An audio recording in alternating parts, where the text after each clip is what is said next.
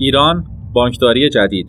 رویکرد عملی برای ایجاد یک بانک دیجیتال واقعی در ایران. چگونه یک بانک دیجیتال واقعی بسازیم؟ محسن زادمهر مدیر ارشد بانکداری دیجیتال بانک خاورمیانه. ماکان سپهریفر مدیر فنی بانکداری دیجیتال بانک خاورمیانه. با داغ شدن بحث بانکداری دیجیتال و حرکت های خصوصی و دولتی به سمت تحول دیجیتال مهمترین سوال پیش روی ها انتخاب استراتژی مناسب در نحوه اجرای بانکداری دیجیتال است. برای انتخاب درست مسیر حرکت به سمت بانکداری دیجیتال ابتدا باید به درک درستی از تفاوت‌های بانکداری الکترونیکی، بانکداری دیجیتال، بانک دیجیتال و نوبانک برسیم. در بانکداری الکترونیکی مدل کسب و کار و فرایندها همانند بانکداری سنتی است. فقط از ابزارهای الکترونیکی جهت تسریع در اجرای فرایندها و کاهش هزینه ها استفاده می شود. در بانکداری الکترونیکی تمرکز روی ارائه محصولات جدید، های جدید بازاریابی و سهولت ارائه سرویس های سنتی به مشتریان هدف است. در بانکداری دیجیتالی مدل کسب و کار همانند بانکداری سنتی است اما بسیاری از فرایندهای داخلی به کمک زیرساختهای دیجیتال بازطراحی می شوند.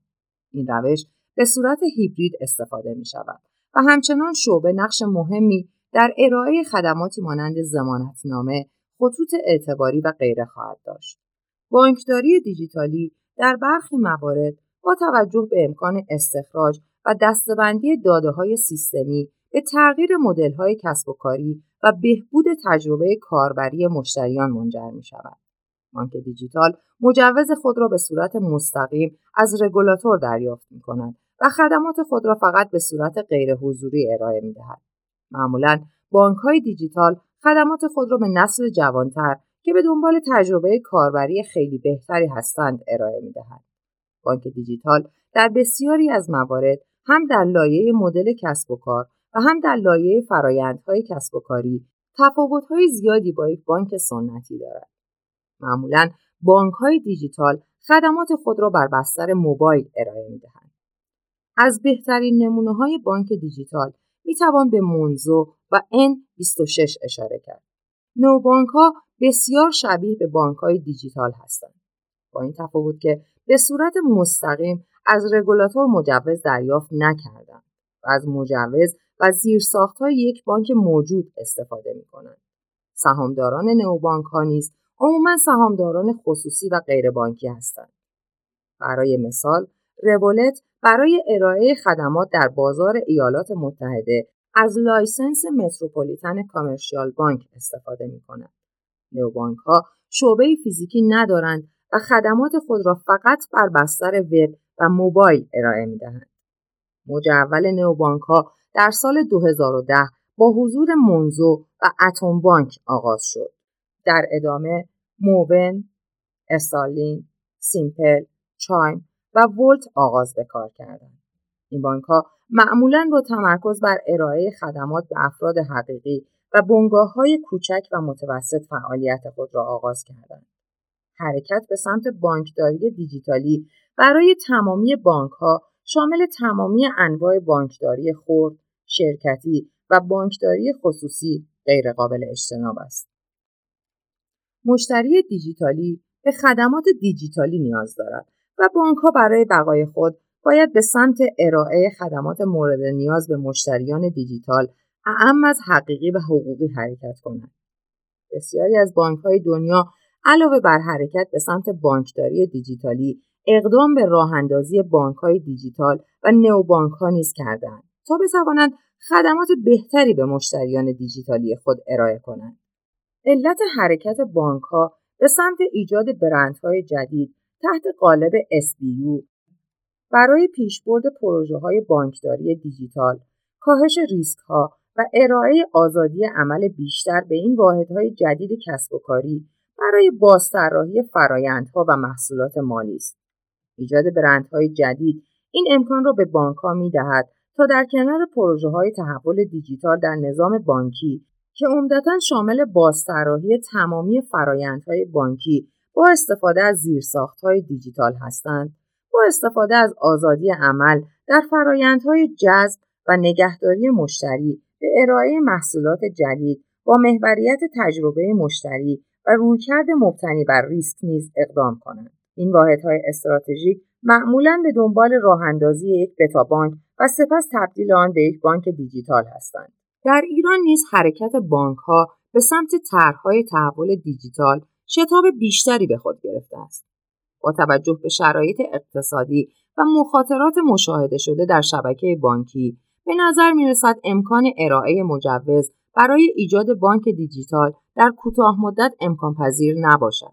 اما امکان راه اندازی یک بتابانک تمام دیجیتال و یک نوبانک بسیار دستیافتنی و نزدیک است.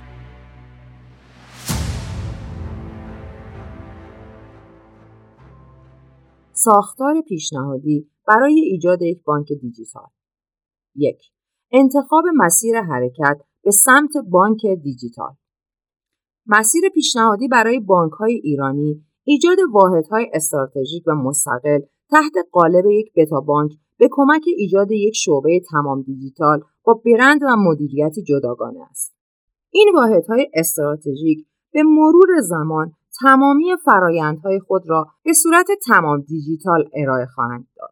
در کنار فرایندها لازم است تا این واحدهای استراتژیک حاکمیت شرکتی، مدیریت ریسک، مدیریت تطبیق و مقررات، حاکمیت داده و استراتژی امنیت جداگانه خود را طراحی کنند و همچون جنینی کوچک به تقویت خود ادامه دهند تا زمانی که به بلوغ کافی و سوداوری برسند.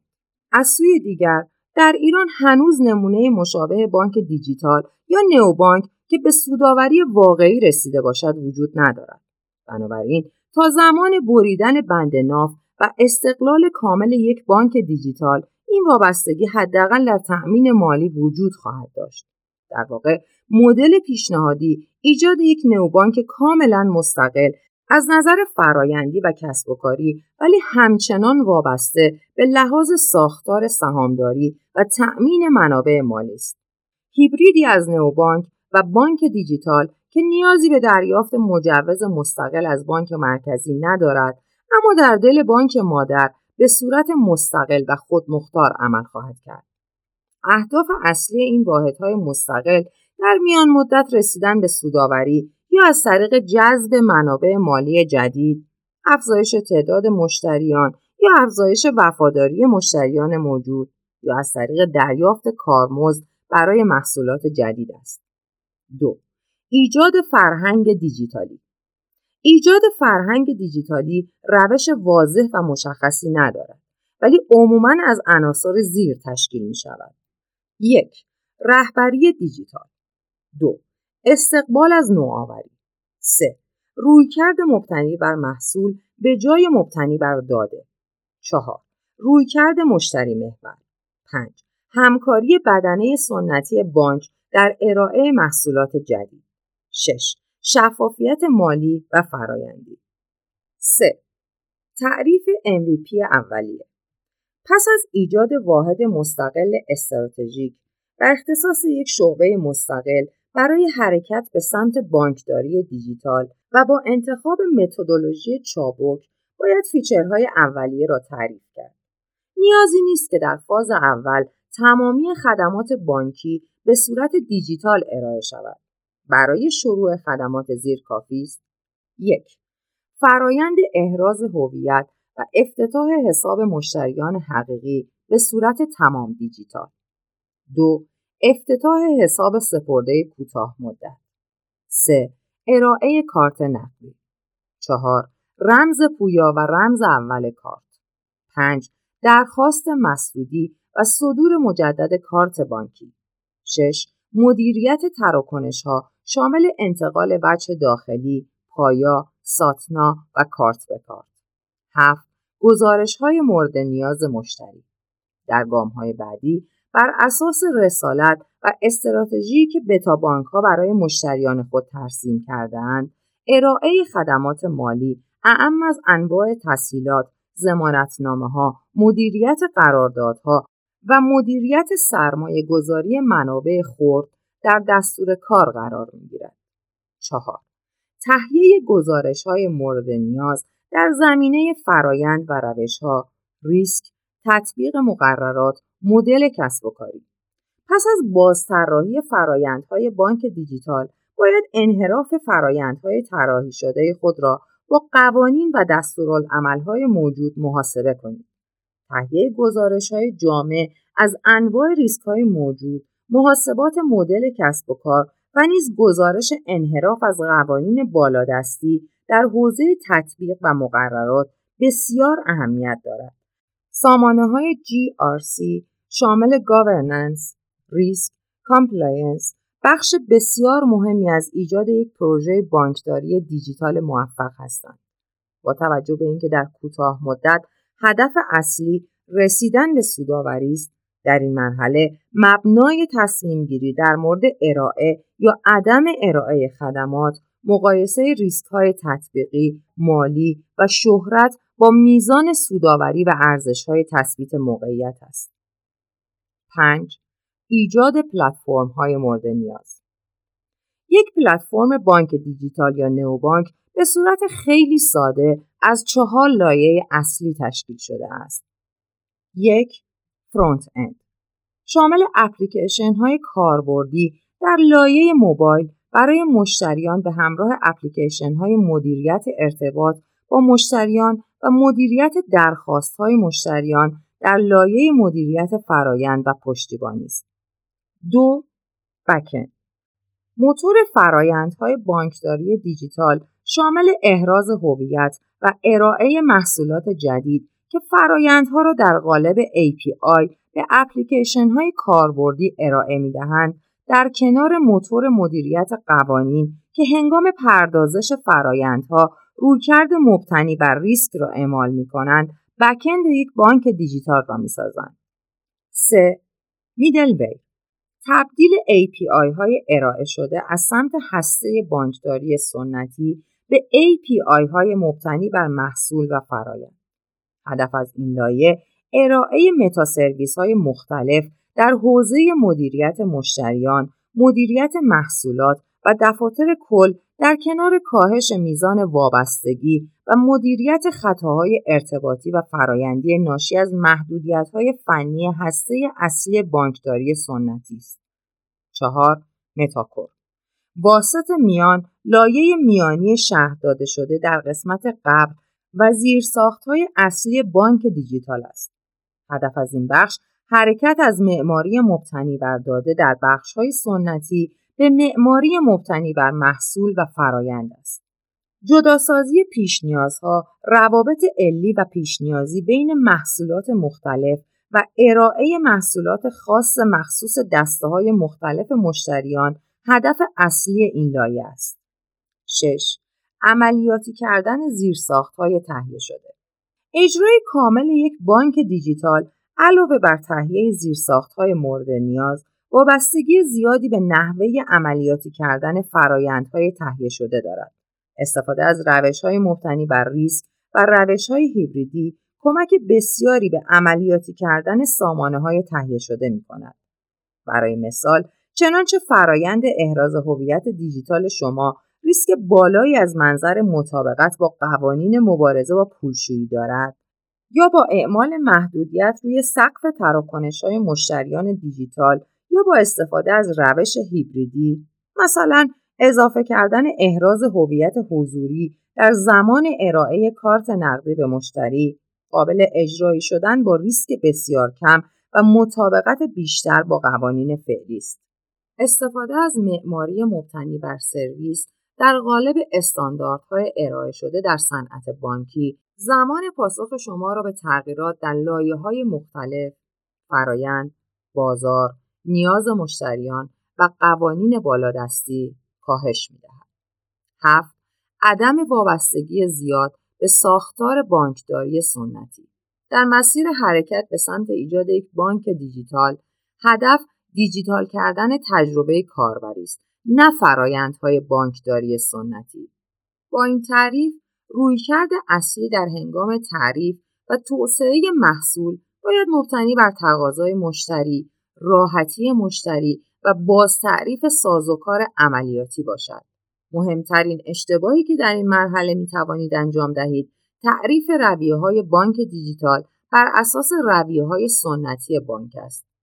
اجازه دهید با ذکر مثالی روشن کنیم که هنگامی که در مورد باز تعریف رویه ها صحبت می کنیم در مورد چه چیزی حرف می زنیم. فرض کنیم که می خواهیم در مورد ایجاد محصولی جدید برای مشتری صحبت کنیم. دیدگاه اول این است که بر اساس رویه های فنی موجود در هسته بانک به آماده سازی API بر اساس ساختار داده و محدودیت های فنی اقدام کنیم و در گام بعدی بر اساس API شروع به پیاده سازی واسط کاربری کنیم. دیدگاه دیگر آن است که ابتدا شروع به طراحی API کنیم و در گام بعدی سعی کنیم با نگاشتی از آنچه برای کاربر تدارک دیده ایم به ساختارهای فنی و غیر فنی بانک سنتی بیاییم. در مزایای دیدگاه اول می توان سادگی تجمیع، مشخص بودن فرایند چه در لایه فنی و غیر فنی و همچنین مشخص بودن دامنه توسعه و سادگی برنامه ریزی را نام برد. اما دقیقا این همان چیزی است که باید از آن بپرهیزیم. در مذمت دیدگاه دوم نیز می توان خیلی عظیمی از دلایل را به شرح زیر ذکر کرد. عدم وجود دستورالعملهای پشتیبان در سرویس دهی به شکل جدید، عدم تطابق راهکار ارائه شده با دستورالعملهای موجود، عدم انتباق راهکار با شرایط فنی و منطقی ساختار داده در هسته بانکی، عدم وجود API های مورد نیاز، عدم امکان توسعه API های مطابق با راهکار ارائه شده. این فهرست می تواند تا موارد بیشمار ادامه داشته باشد. اما در واقع در همه موارد فوق در مورد پیچیدگی تجمیع فنی و غیر فنی صحبت می کنیم. مهم این است به یاد داشته باشیم که قرار نیست آنچه داریم در قالب بانکداری الکترونیکی ارائه کنیم بلکه قرار است نیاز مشتری را با بهترین تجربه کاربری ممکن پاسخ دهیم بنابراین از سختی های دیدگاه دوم نترسید و تغییر و چالش های پیش رو را با آغوش باز پذیرا باشید. در پیاده سازی دیدگاه دوم به نکات زیر توجه کنید. انجام کارهای دستی در بخش پشتیبانی هیچ ایرادی ندارد. به شرط آنکه مشتری تجربه متفاوت و پیچیده ای را احساس نکند. ایده اصلی انتباق فرایندی نیست. مهم درست بودن فرایند هاست. حتی اگر با ساختارها و فرایندها انتباق کامل نداشته باشد. رویکرد مبتنی بر ریسک در لایه انتباق فرایند را از یاد نبرید. اگر مطمئن هستیم که تجربه درستی را ارائه می کنیم، زمان بدهید تا ساختارهای سنتی به مرور API های خود را آماده کنند. اما در ارائه تجربه درست مشتری با همه محدودیت های عملیاتی شتاب کنید. سعی کنید کمترین میزان وابستگی فنی در لایه API را به ساختارهای بانک داشته باشید. استفاده از فرایندهای فنی غیر همگام، اتوماسیون فرایندهای استعلامی و حتی افزونگی داده که در سامانه های متمرکز بر پرهیز از آن اصرار است در اینجا کمک حال شماست. همان گونه که در ادامه توضیح خواهیم داد ذخیره سازی داده در هسته بانک را تنها و تنها زمانی انجام دهید که از صحت آن در همه لایه ها مطمئن هستید.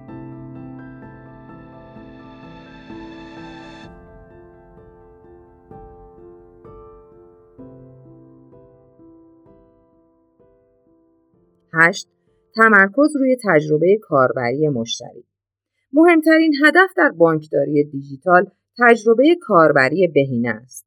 بانک های پیشرو برای رسیدن به این هدف در عرصه خدمات دیجیتال شعائر زیر را هنگام اخذ داده های کاربر هدف قرار دادند. هرچه کمتر، هرچه صحیحتر. برخلاف بانکداری سنتی که بر پایه خود اظهاری اطلاعات توسط مشتری و سپس تایید صحت اطلاعات در شعب بر مبنای مشاهده یا دریافت اصل مدارک استوار است. در بانک های دیجیتال این امکان به صورت منطقی اصلا وجود ندارد. بنابراین از دریافت اطلاعاتی که قابلیت تایید ندارد و درج این اطلاعات در هسته بانک بپرهیزید. آنچه در حال حاضر در ساختار اطلاعاتی کشور وجود دارد تعدد سازمان های ریشه‌ای هستند که به روش های مختلف سرویس های استعلامی را فراهم کردند. در میان این سازمان ها می توان به موارد زیر اشاره کرد. دریافت مشخصات کاربر و تصویر کاربر، ثبت احوال، انتباق شماره تلفن همراه و کد ملی شاهکار. سرویس های مختلف بانک مرکزی برای احراز صلاحیت مشتری. سرویس های انتظامی شامل گذرنامه و سوء سابقه. سرویس های تأمین اجتماعی برای دریافت مشخصات شغلی و بیمه اشخاص حقیقی. سرویس های دارایی مانند مالیات در مشتریان حقوقی. سرویس های سامانه های اسناد و املاک برای تایید مالکیت و وکالت. رویکرد اصلی باید بر دو مرحله تایید اطلاعات داشتنی با استفاده از رمزهای یک بار مصرف و تطبیق اطلاعات دریافت شده با اطلاعات استعلامی باشد. آنچه به دست می آید در نهایت گرافی از داده های مختلف کاربر همراه با رابطه های پشتیبانی و حتی وزن انتباقی است.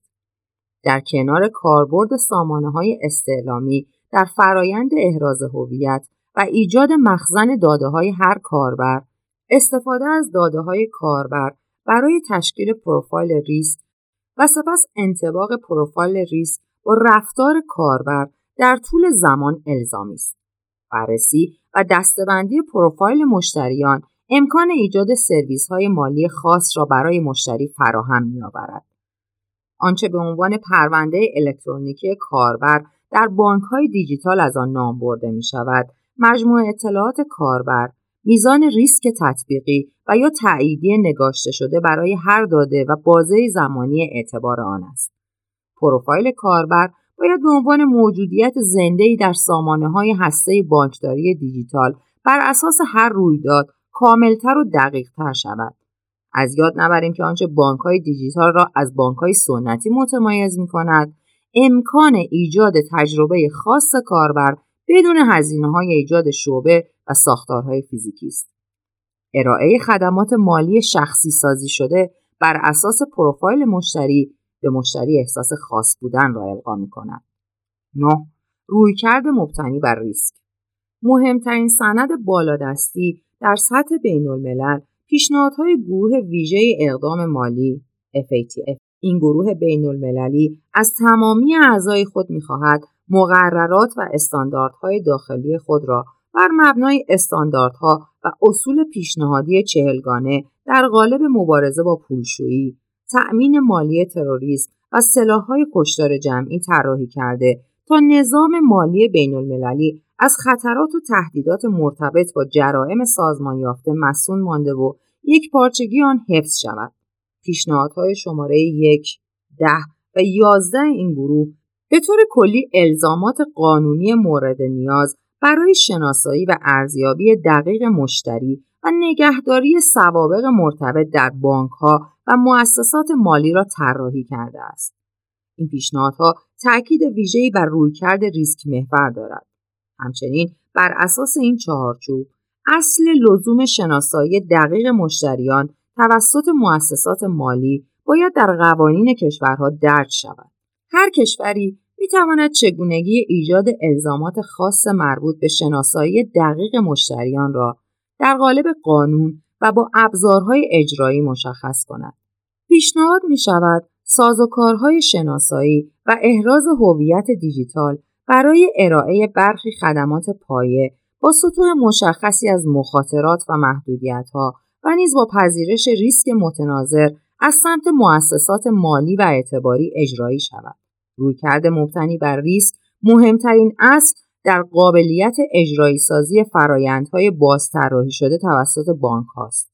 بر این اساس بانک های موجود می توانند بر اساس اشتهای ریسک خود اجرایی سازی پروژه های تحول دیجیتال را با قدرت بیشتری ادامه دهند.